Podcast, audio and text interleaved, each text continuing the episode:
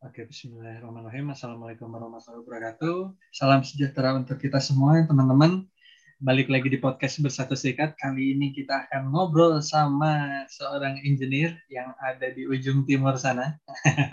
Namanya Paskah Nenggolan. Nah, kegiatannya ngapain? Kita langsung tanyain aja. Paskah silakan kenalan siapa nama dan kemudian aktivitasnya uh, ngapain aja sekarang gitu. Oke, Mas Suji, thank you buat kesempatannya buat ngobrol-ngobrol santai siang ini. Uh, nama saya Pasca Nenggolan. Uh, saat ini bekerja di PT Freeport Indonesia di bagian teknologi departemen ya, uh, di tambang bawah tanahnya. Kurang lebih sudah hampir 10 tahun lah join di PT Freeport. Uh, dulu backgroundnya itu teknik elektro dari lulusan Undip Semarang. Terus awal merintis kerja atau karir profesional di sini itu gabung sebenarnya di bagian network, network engineering karena dulu jurusan elektro di khusus di bagian telekomunikasi gitu ya Mas Uji ya. Hmm. Terus setelah tiga tahun setelah tiga tahun join di network engineeringnya, saya rasa kok uh, infrastruktur network itu akan sama lah. Uh, misalnya kita pindah ke perusahaan lain atau misalnya kita pindah ke instansi lain, uh, secara garis besar infrastruktur yang akan kita bangun itu mirip-mirip dan perkembangannya itu nggak terlalu besar. Akhirnya saya memutuskan untuk cari peluang. Saya saya pengen lebih belajar ke arah dunia miningnya ini. Background elektro saya ini bisa nggak gitu. Akhirnya saya coba apply-apply antar divisi, kemudian pindah ke divisi operationnya. Divisi operationnya, terus kemudian masih tetap sih ngurusin segala sesuatu yang berhubungan dengan network, otomasi, listrik, jaringan, kayak gitu Mas Suji.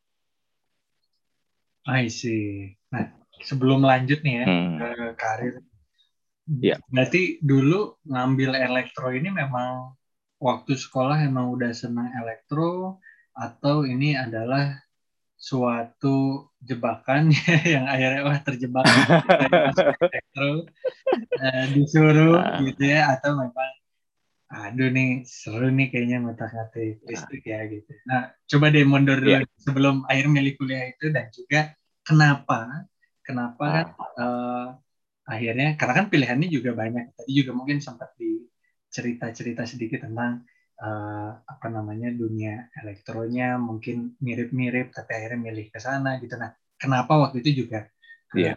ke Freeport ini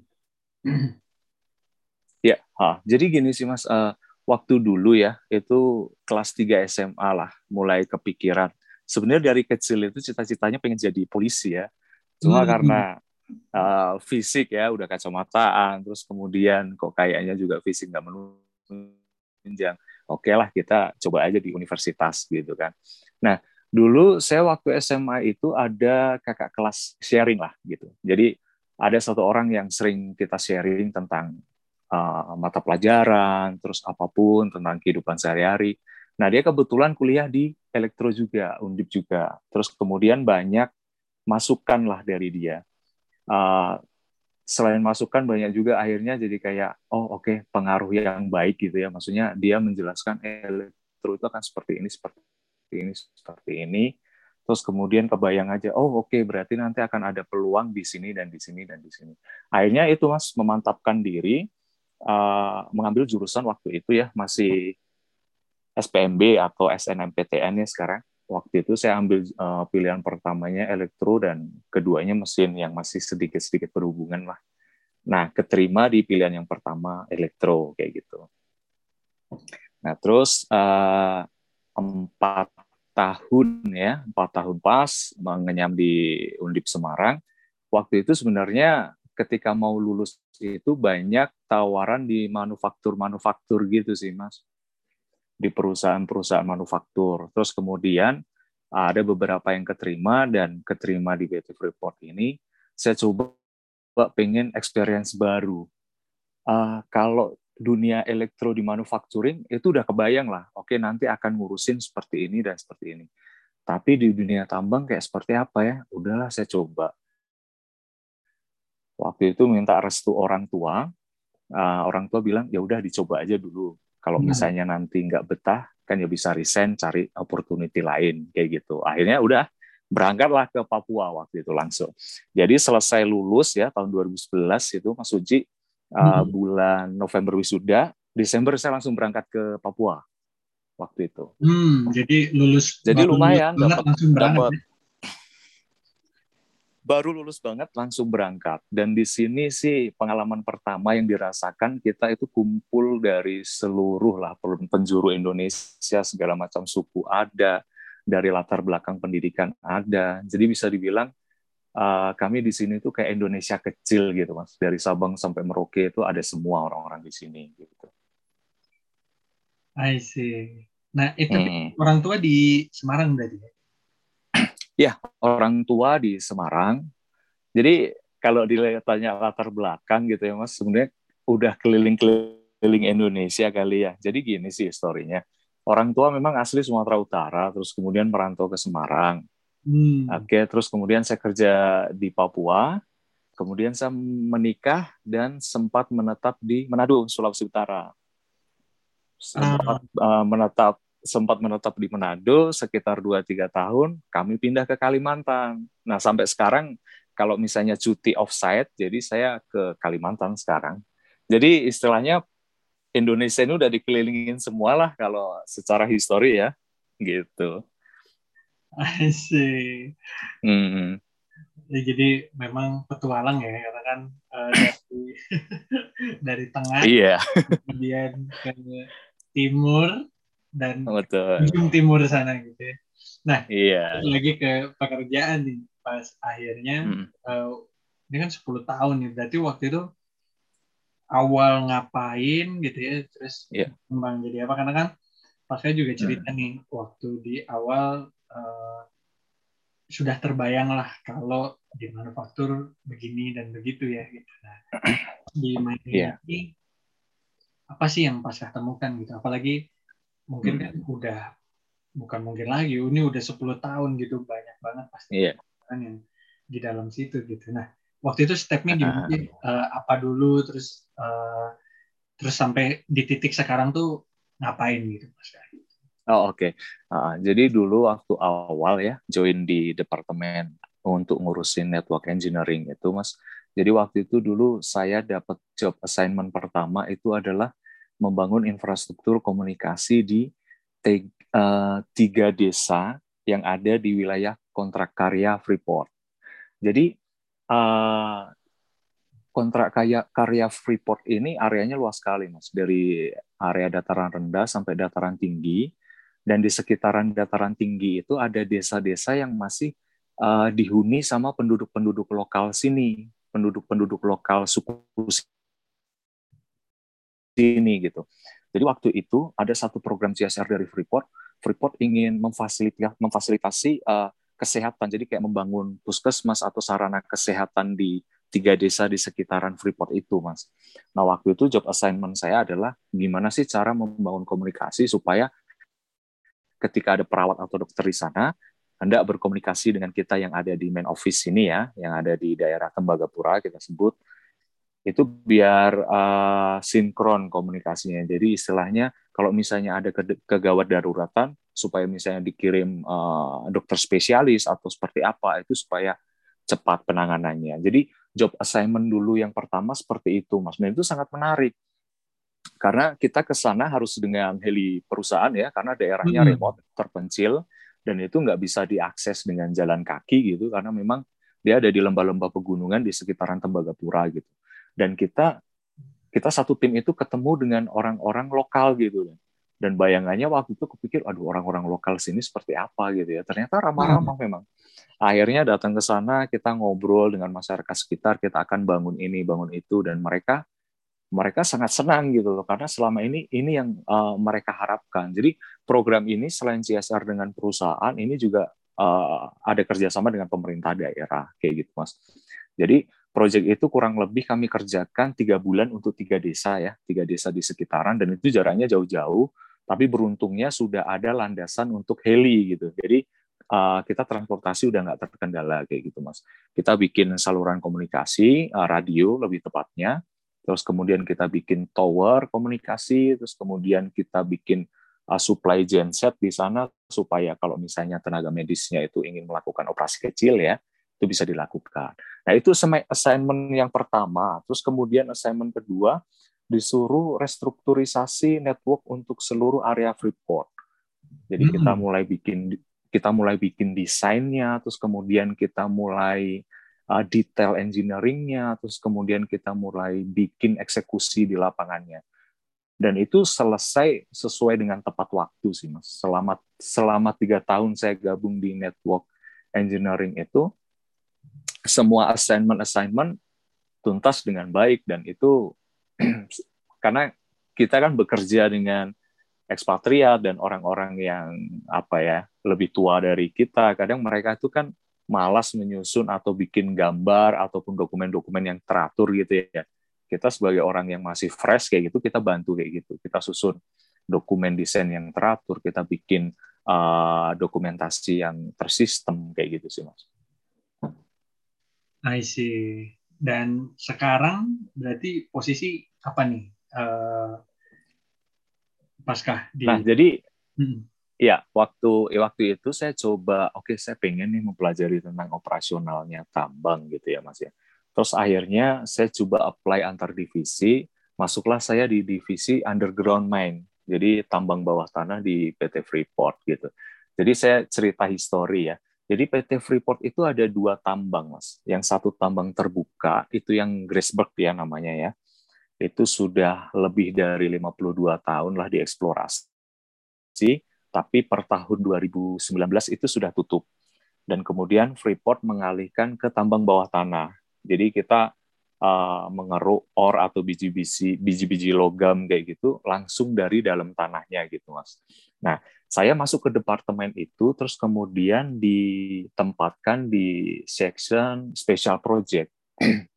Jadi special project ini karena basic saya adalah network, saya paham tentang telekomunikasi, saya paham tentang sedikit listrik karena backgroundnya elektro, saya disuruh uh, untuk membangun jaringan komunikasi, jaringan listrik, terus kemudian jaringan otomasinya seperti itu. Nah, tiga tahun di network engineering, terus kemudian di special project yang ngurusin infrastruktur di tambang bawah tanah itu saya gabung sekitar lima tahunan, mas, lima tahun. Terus kemudian di dua tahun terakhir saya dipindah sectionkan lagi khusus ngurusin untuk teknologinya tambang bawah tanah. Nah, jadi sekarang kerjaan saya ngurusin semua teknologi yang berhubungan di tambang bawah tanah PT Freeport seperti itu. I see. Nah, buat hmm. buat teman-teman nih yang agak awam ya, kita kan nggak nggak nggak yeah. bayang gitu nih di bawah tanah tuh uh, ngapain sih gitu itu tuh berarti uh, apa aja yang dilakukan karena pasti kan okay. bayangnya kerumitannya adalah berarti harus menggali jalur-jalur dulu untuk nah yang pertama kan pasti juga mencari dulu ya yang ini bawah tanah mana yang paling potensial dan kemudian Betul. seperti apa dan juga mungkin infrastruktur termasuk uh, listrik dan lain-lainnya gitu. Nah, boleh cerita kasih gambaran yeah. itu sebenarnya uh, menggali atau me, apa ya mencari logam-logam ini tuh menambang ini tuh gimana sih dunianya gitu. Hmm. Jadi gini Mas, uh, sebelum dilakukan misalnya, oke okay, kita akan mengeksplorasi tambang bagian sini, itu pasti skopnya teman-teman dari geologi ya, mereka akan melakukan pengeboran gitu, mereka akan melakukan pengeboran sampai ditemukan uh, daerah biji tambang yang potensial gitu, dan itu dilakukan jauh sebelum kita membuka akses seperti itu. Oke, ditemukanlah sekitar daerah sini. Oke, dibikinlah visibility studies, terus kemudian semua tim bergerak, mulai dari teman-teman tambang, ya lulusan-lulusan tambang, mereka akan mulai mendevelop akses untuk supaya bisa masuk ke area biji ornya itu, mas, atau da, uh, atau area yang bisa kita akan tambang gitu ya. Jadi Freeport ini menambang sebagian besar emas dan tembaga gitu ya Mas ya. Itu hasilnya. Dan kemudian teman-teman tambang ini mereka akan mendevelop mendevelop gimana caranya supaya bisa mengakses ke sana. Jadi fasilitas-fasilitas apa yang dibutuhkan di sana adalah pasti listrik karena kita membutuhkan alat-alat mesin bor yang berhubungan dengan listrik. Terus kemudian ventilasi harus kita bangun karena akan ada orang yang bekerja di sana Terus kemudian akan ada teman-teman dari hidrologi yang mereka akan menentukan, oh daerah sini ternyata banyak daerah cakupan-cakupan air. Yuk mari kita buang keluar supaya tidak mengganggu proses development. Terus kemudian akan ada teman-teman dari geoteknikal.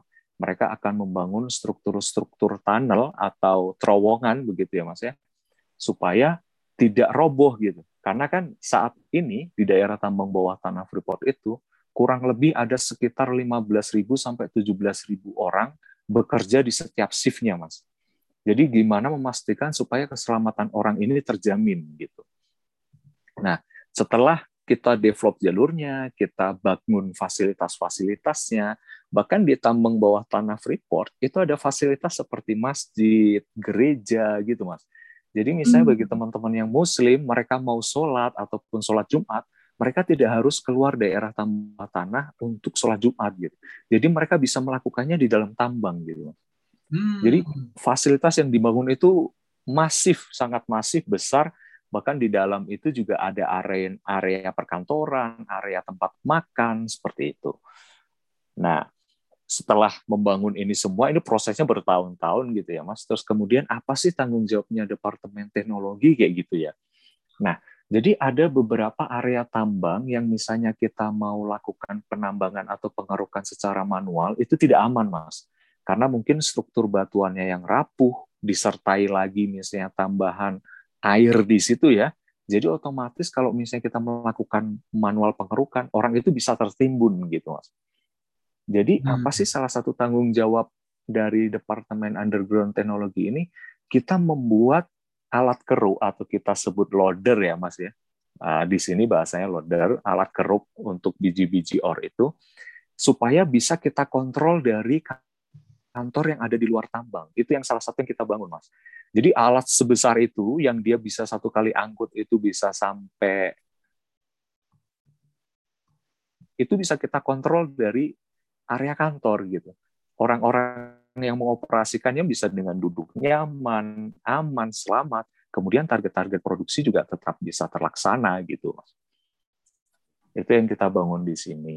Jadi mungkin bagi teman-teman juga sedikit cerita. Jadi uh, PT Freeport ini sekarang sudah sebagian besar sahamnya sudah dimiliki pemerintah Indonesia ya, 51 persen. Kontribusinya bagi pemerintah Indonesia atau bagi negara Indonesia itu sudah lumayan besar Terus kemudian di sini itu karyawannya sebagian besar juga mayoritas penduduk asli Indonesia, ekspatriat itu cuma sekitar 5 dan 6 persen ya. Jadi memang kita serap uh, alih teknologi dari ekspatriat, terus kemudian kita implementasikan. Jadi pekerja-pekerja lokal di sini sudah sekelas pekerja internasional kualitasnya gitu. Dan apa yang kita bangun di sini itu Mas menjadi salah satu tambang bawah tanah terbesar di dunia saat ini yang kita buat di Papua ini gitu. I see. Menarik ya karena uh, ini sesuatu kalau kita lihat di film-film kan menggali tanahnya aja udah udah susah banget ya gitu. Terus uh, iya. ada resiko ambruk dan lain-lain. Tapi karena pengalaman yang panjang itu tadi ya bisa ada masjid di sana, bisa ada gereja di sana, bisa ada kafetarianya sekalian gitu ya ada perkantoran nih gitu di bawah tanah gitu ya. jadi betul, itu sebenarnya betul iya seberapa dalam sih uh, dari permukaan gitu hmm. dan biasanya untuk yeah. untuk uh, apa ya mungkin bahannya transportasinya ya uh, aksesnya itu yeah. gimana mereka masuk keluarnya gitu terus yeah. uh, Jadi, kalau kayak sinyal gitu aman ya berarti ya Uh, jadi gini mas, kalau aksesnya bagi karyawan kita bisa menggunakan mobil ataupun bus yang disediakan perusahaan itu hmm. aksesnya hmm. seperti itu karena terowongan yang kita bangun itu juga besar ya mas ya jadi ketinggiannya itu sekitar empat setengah sampai 5 meter terus kemudian uh, uh, kita bicara lebarnya itu bisa sampai 6 sampai 5 sampai 6 meter. Jadi akses hmm. bahkan truk itu bisa lewat di situ gitu ya. Jadi kalau untuk karyawannya mengakses ke sana bisa menggunakan mobil, mobil dari perusahaan dan bisa menggunakan bis. Terus kemudian uh, di sini itu jadi memang apa ya kompleks sih mas yang dibangun di dalam. Mungkin bagi teman-teman aduh gambarannya kayak seperti apa sih? Dalamnya seperti apa sih? Gitu. Jadi kan uh, kalau kita ukur dari surface ya dari surface itu kedalamannya itu bisa sampai 1.500 sampai 2.000 meter mas. Jadi teman-teman hmm. jangan dibayangin masuknya itu secara horizontal ya. Nanti mikirnya oh, iya. ya nanti mikirnya eh sorry secara vertikal. Nanti mikirnya uh jadi kayak sumur dong. Enggak jadi ini itu kita aksesnya itu vertikal cuma kita bikin level per level seperti itu mas.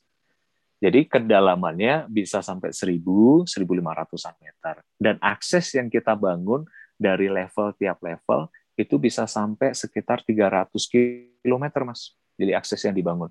Karena uh, jadi istilahnya ini gunung gitu ya gunung gitu. Dalamnya itu udah kayak jalanan jalanan umum gitu aja, Mas. Jadi ah. ada yang lurus ke kanan, ke kiri, ada yang naik ke atas seperti itu. Bahkan di sini itu ada sejenis lift yang liftnya itu bisa secara vertikal ya Mas ya, naik turun itu sekitar 300 meter, Mas. Kita punya lift untuk mengangkut uh, karyawan dan mengangkut alat-alat uh, peledakan kayak gitu. Oh. Jadi uh, uh, jadi mungkin kan teman-teman kebayangnya, oh ini dalam kayak sumur gitu mungkin ngebornya. Oh enggak, jadi kita bikin uh, secara level per level kayak gitu. Itu gambaran umumnya gitu.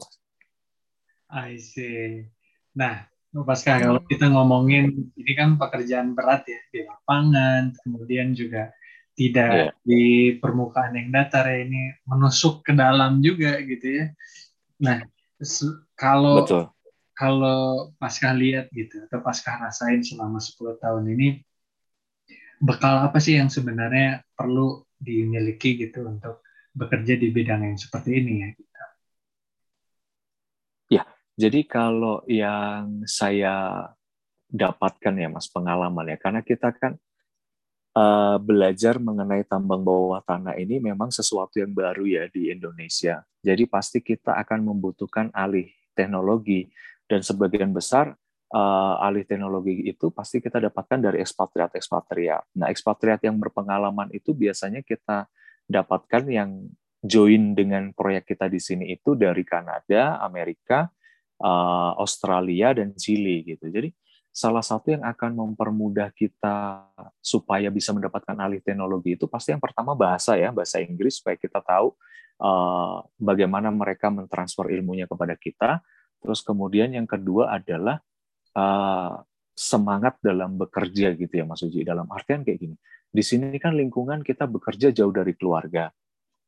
Jadi kita ingat lagi motivasinya ketika kita bekerja di sini itu apa? Oh, untuk menghidupi istri dan keluarga kita dan anak-anak kita semangat itu yang penting. Terus kemudian yang ketiga yang sangat-sangat penting dan tidak terlepas dari itu adalah kita tetap memperhatikan aspek-aspek keselamatan saat bekerja, Mas.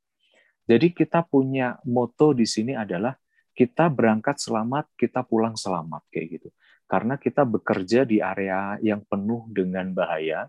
Jadi kita bekerja di area yang bisa tiba bukan tiba-tiba ya ada kemungkinan kita akan terpapar gas beracun ada kemungkinan kita akan tertabrak alat karena di dalam tambang bawah tanah itu kan gelap ya hmm. gelap terus kemudian uh, kita harus memastikan area-area yang memang aman saat kita berjalan saat melakukan pekerjaan dan selain memperhatikan aspek-aspek keselamatan kita juga harus memperhatikan kita istirahat yang cukup karena kelelahan uh, atau fatigue itu sangat membahayakan kejadian di sini, pekerjaan di sini. Jadi di sini itu high risk gitu, Mas. Apa pun bisa menjadi penyebab kecelakaan kerja gitu ya. Bahkan bisa mengakibatkan fatalitas gitu.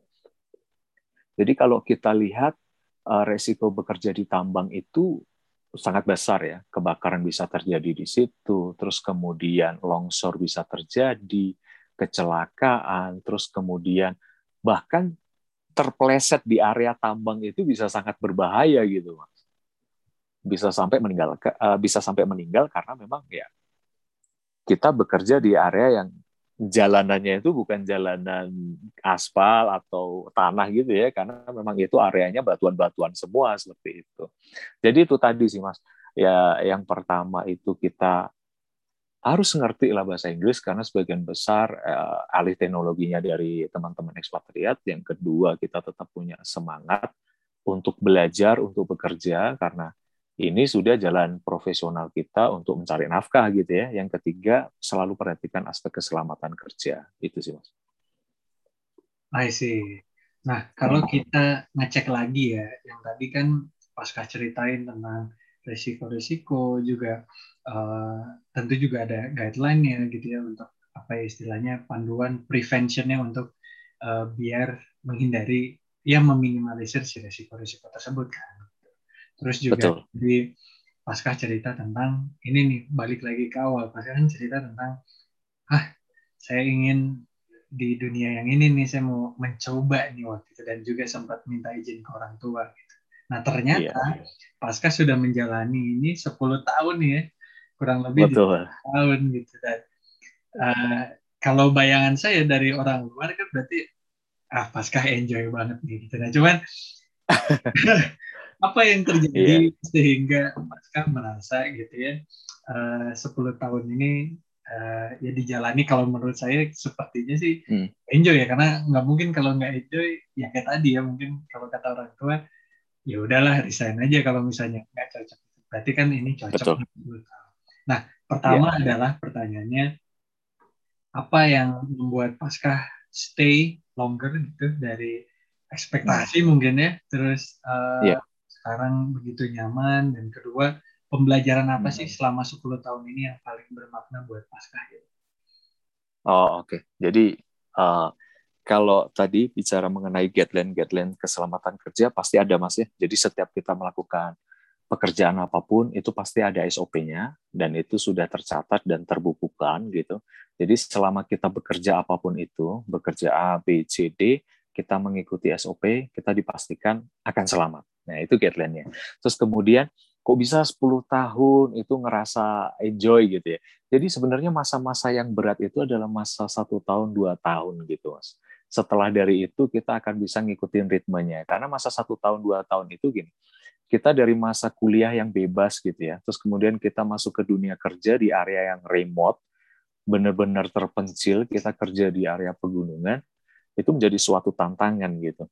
Nah jadi kenapa kok bisa sampai 10 tahun? Jadi seperti ini mas, kita di sini itu dibangun fasilitas kayak sebuah kota kecil gitu ya mas Uji. Hmm. Jadi semua fasilitas itu dibuat perusahaan supaya kita memiliki quality of life. Jadi kayak kita pengen nih membeli kebutuhan sehari-hari, oh ada supermarket disediakan perusahaan di sini. Terus kemudian ada fasilitas sekolah untuk misalnya uh, ada yang membawa keluarga gitu ya. Jadi fasilitas sekolah sampai SMP itu dibangun di sini. Terus kemudian fasilitas rumah sakit itu juga ada. Fasilitas olahraga lengkap, Mas. Jadi dari dari golf, renang, lapangan bola, lapangan basket, tenis, itu semua dibangun. Terus kemudian restoran, kafe, bahkan minibar itu juga ada. Jadi quality of life-nya kalau di sini itu, misalnya kita jenuh dengan pekerjaan, kita bisa melakukan hobi kita. Terus kemudian sistem kerjanya adalah kita enam minggu stay di tempat kerja ya mas ya. Kita enam minggu ada di Papua, kita diberi waktu 14 hari, 15 hari cuti jadi setiap enam minggu kita bisa kumpul dengan keluarga selama dua minggu, kayak gitu. Jadi uh, terbantunya adalah dengan ketika cuti itulah kita quality of life kayak gitu. Jadi kita bisa berkumpul dengan keluarga full tanpa diganggu urusan pekerjaan kayak gitu, mas. Dan sarana ibadah juga ada, seperti yang saya bilang tadi di tambangnya pun ada, bahkan di area-area dekat pemukiman tempat kita tinggal, gereja, masjid, semuanya dibangun untuk quality of life kita seperti itu mas. I see. Nah, terus sih pembelajarannya apa nih selama berkarir 10 tahun ini Paskah merasakan yeah. pembelajaran paling penting ya uh, yeah. dalam hidup hidupnya Paskah dan juga yang dalam berkarir ini. Iya, jadi dalam berkarir terlebih kita di area yang uh, pekerjaannya berat selain apa ya mas selain menguras pikiran, menguras tenaga, uh, kita juga jauh dari keluarga. Sebenarnya yang paling penting kita kalau pembelajaran yang saya ambil dua hal mas. Uh, yang pertama kita harus menjaga kesehatan fisik kita ya dengan berolahraga, makan yang sehat, tidur yang cukup. Yang kedua kita juga harus menjaga kesehatan mental kita gitu mas. Dua pembelajaran itu sih kesehatan mental kita bisa dilakukan dengan apa? Ya kita beribadah ya bagi orang yang beragama kita melakukan dengan beribadah terus kemudian kita berkomunikasi dengan keluarga kita dengan teman-teman kita. Pembelajaran sejauh ini yang saya ambil adalah seperti itu mas. Supaya kita tetap bisa realistis dengan kehidupan, fisik harus sehat, mental dan jiwa juga harus sehat. Itu sih mas. Karena uh, bisa dibilang ya ada satu satu bahasa-bahasa sindiran gitu. Ketika kita kembali ke Tembagapura itu sebenarnya kita kembali ke penjara pura gitu kan. karena di sini itu iya betul. Karena di sini itu areanya isolasi, benar-benar terisolasi dari kehidupan luar. Kita cuma bisa berkomunikasi dengan kehidupan luar via telepon atau video call. Karena akses untuk ke kota terdekat itu pun kita membutuhkan tiga jam perjalanan, Mas. Jadi memang ini areanya remote, kita ada di area pegunungan yang ketinggiannya 2.500 meter ya dari permukaan laut, jauh dari perkotaan kayak gitu. Jadi selain fisiknya sehat, mentalnya juga harus sehat supaya kita bisa kuat bekerja di daerah pertambangan seperti itu. I see. Iya. Oh dingin banget berarti sana ya?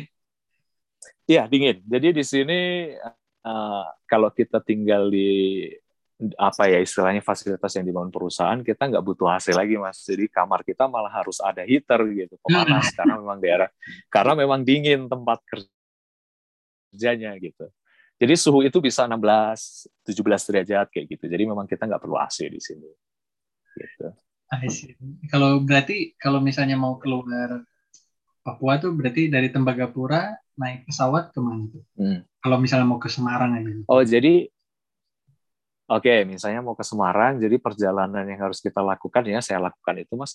Saya dari Tembagapura itu harus ke Kota Timika karena bandaranya ada di Kota Timika. Jadi kita ada dua pilihan nih. Kita bisa naik heli, paling ditempuh sekitar 20 menit, atau kita bisa naik bis yang bisa kita tempuh selama dua setengah jam. Nah, heli ini kadang nggak beroperasi tiap hari, Mas. Hmm. Karena di sini kan areanya pegunungan ya, jadi gunung lembah gunung lembah dan kalau misalnya hujan terus kemudian ada kabut, heli nggak akan terbang untuk keselamatan kita. Jadi mau nggak mau kita akan naik bis gitu. Nah naik bis itu kita tempuh dua setengah jam.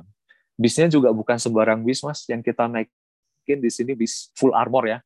Karena kan ya kita ada tinggal di daerah yang rawan dengan gangguan-gangguan separatis, tapi beberapa tahun kebelakangan ini sudah aman, tapi kita tetap menggunakan bis armor sampai ke kota Timika. Terus hmm. dari kota Timika kita menggunakan pesawat yang dicarter perusahaan. Jadi uh, ada beberapa kota yang disinggahi uh, menggunakan pesawat charter perusahaan itu ya, ada di Makassar, Surabaya, Solo, Jogja, Jakarta. Tinggal kita pilih kita akan turun di mana. Terus kemudian uh, kita akan lanjut dengan pesawat komersil sampai ke kota tempat tinggal kita, seperti itu.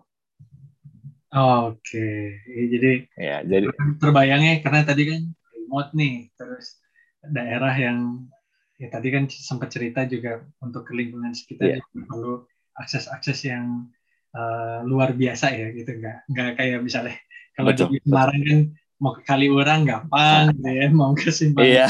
gampang gitu ya. betul uh. aduh pas kan nggak kerasa nih udah di penghujung uh, Iya. Pertanyaan terakhir nih. Uh, iya. Wejangan apa yang Paskah dapetin dari siapa? Kemudian wejangan ini begitu membekas ke hidupnya Paskah itu. Ada nggak? Oke. Okay. Ada. Jadi uh, ini dari ibu sih ya. Ketika pertama kali berangkat ke sini, ibu selalu bilang seperti ini. Apa pun yang kamu kerjakan, meskipun itu kecil di mata manusia, kerjakanlah dengan sepenuh hati.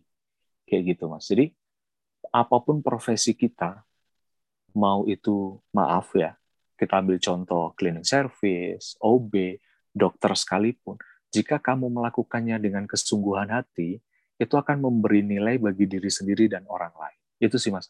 Apa pun tanggung jawab kita sekecil apa pun, ketika kita kerjakan dengan sepenuh hati, itu akan membawa dampak bagi kita dan orang lain. Itu yang sampai sekarang selalu saya saya ambil dalam hati dan pikiran gitu. Ketika menerima tanggung jawab yang kecil, besar, atau seakan-akan tanggung jawab yang sepele di mata orang lain, saya akan lakukan itu sepenuh hati. Karena ini memang menjadi tanggung jawab yang harus saya selesaikan, karena pasti akan membawa dampak bagi saya dan orang lain. Seperti itu, Mas. I see. Hmm. Wah, menarik karena memang ya sebaik-baiknya pekerjaan ya di apa namanya diselesaikan dengan baik ya oleh kita dengan iya.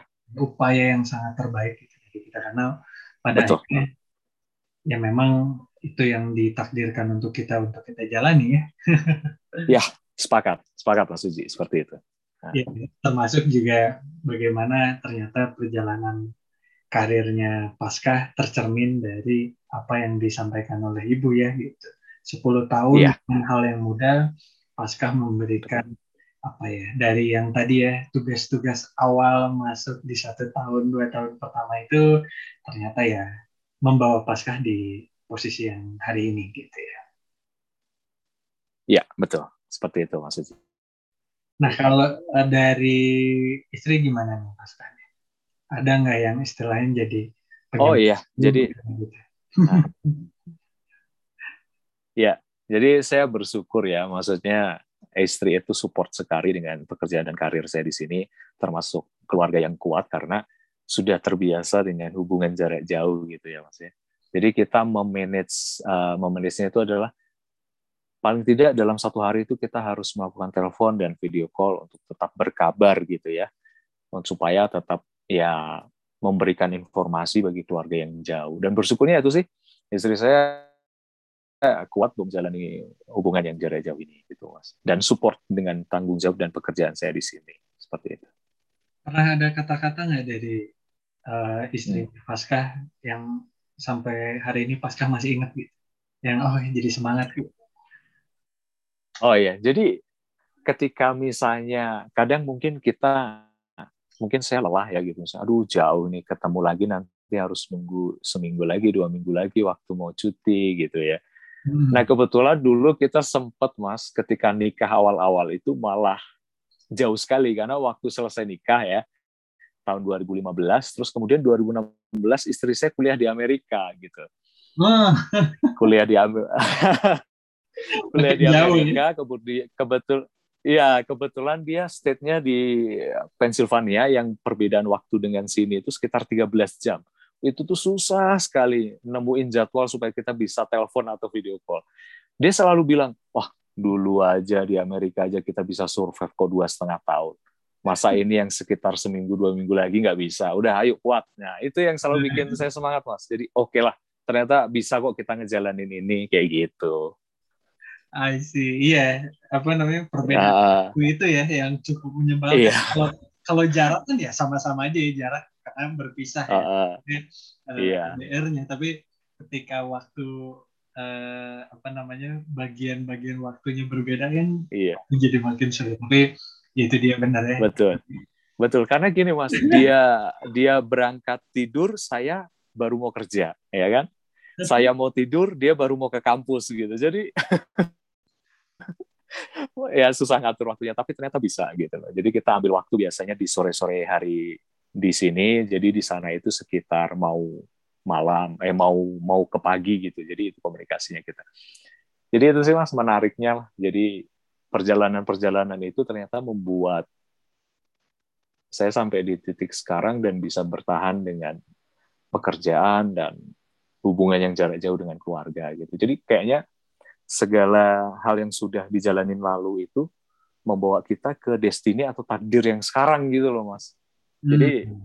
kita memang disiapkan untuk keadaan yang sekarang itu adalah keadaan yang terbaik buat kita saat ini gitu kali ya. Dan jadi ya kita harus lebih sering-sering banyak bersyukur sih dengan apa yang sudah kita alami dulu dan pencapaian yang sudah kita miliki sampai hari ini gitu, Mas Suci. I see. Ya gitu ya, kadang memang hmm. dulu tuh kayaknya susah banget ngerasanya wah ini kenapa hmm. begini ternyata ada kondisi-kondisi yang ternyata sudah dipersiapkan ya jadi dulunya dilatih dulu terus pas saat ini jadi sudah lebih terbiasa gitu ya. Iya betul. Kesimpulannya seperti yang Mas Uji sampaikan tadi itu. Jadi kita ada di kondisi sekarang itu karena memang kita sudah dilatih untuk sampai di kondisi yang sekarang gitu Mas Uji. I see. Paskah, thank you yeah. banget uh, sudah Siap. berbagi inspirasi pengalaman yang luar biasa dan juga perjuangan-perjuangan yang sudah dilalui sama Paskah gitu. Pokoknya yeah. sukses, sehat-sehat selalu di sana lancar-lancar semua kerjanya, karirnya juga. Yang pasti uh, ya sehat ya, pokoknya selalu ya. gitu, biar biar tetap Siap. bekerja berkarya gitu. Paskah, thank you banget. Semoga ya, bisa thank you Mas Uji. di kesempatan lainnya uh, sukses karirnya buat Paskah. Oke, okay, Mas Uji juga sukses selalu, sehat-sehat selalu, dan tetap menginspirasi. Selamat siang, Mas Uji. Siang, Paskah. Thank you. Ya. Yeah. Bye.